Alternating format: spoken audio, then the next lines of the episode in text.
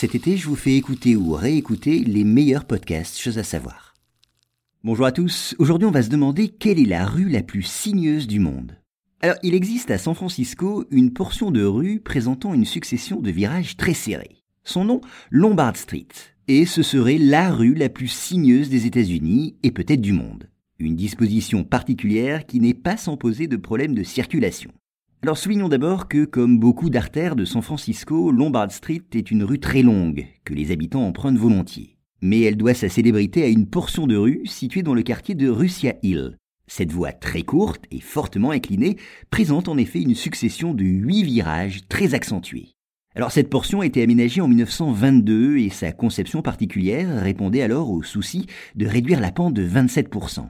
On pensait en effet qu'une telle inclinaison ne permettrait pas aux voitures d'emprunter cette partie de la rue. Alors c'est assez bizarre puisqu'il semble pourtant que certaines rues de San Francisco, bâties en partie sur des collines, aient été encore plus pentues. Quoi qu'il en soit, les travaux entrepris ont permis de limiter l'inclinaison de la rue à 16%.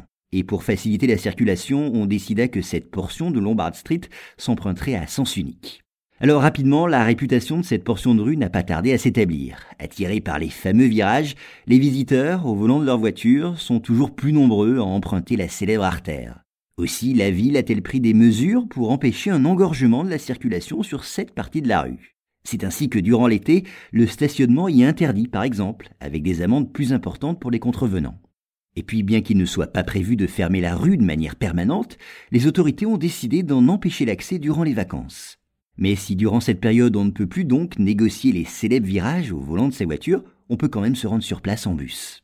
Cela ne fait pas forcément l'affaire des habitants du quartier qui considèrent que pour les visiteurs, l'intérêt consiste précisément à conduire sur ce circuit automobile improvisé.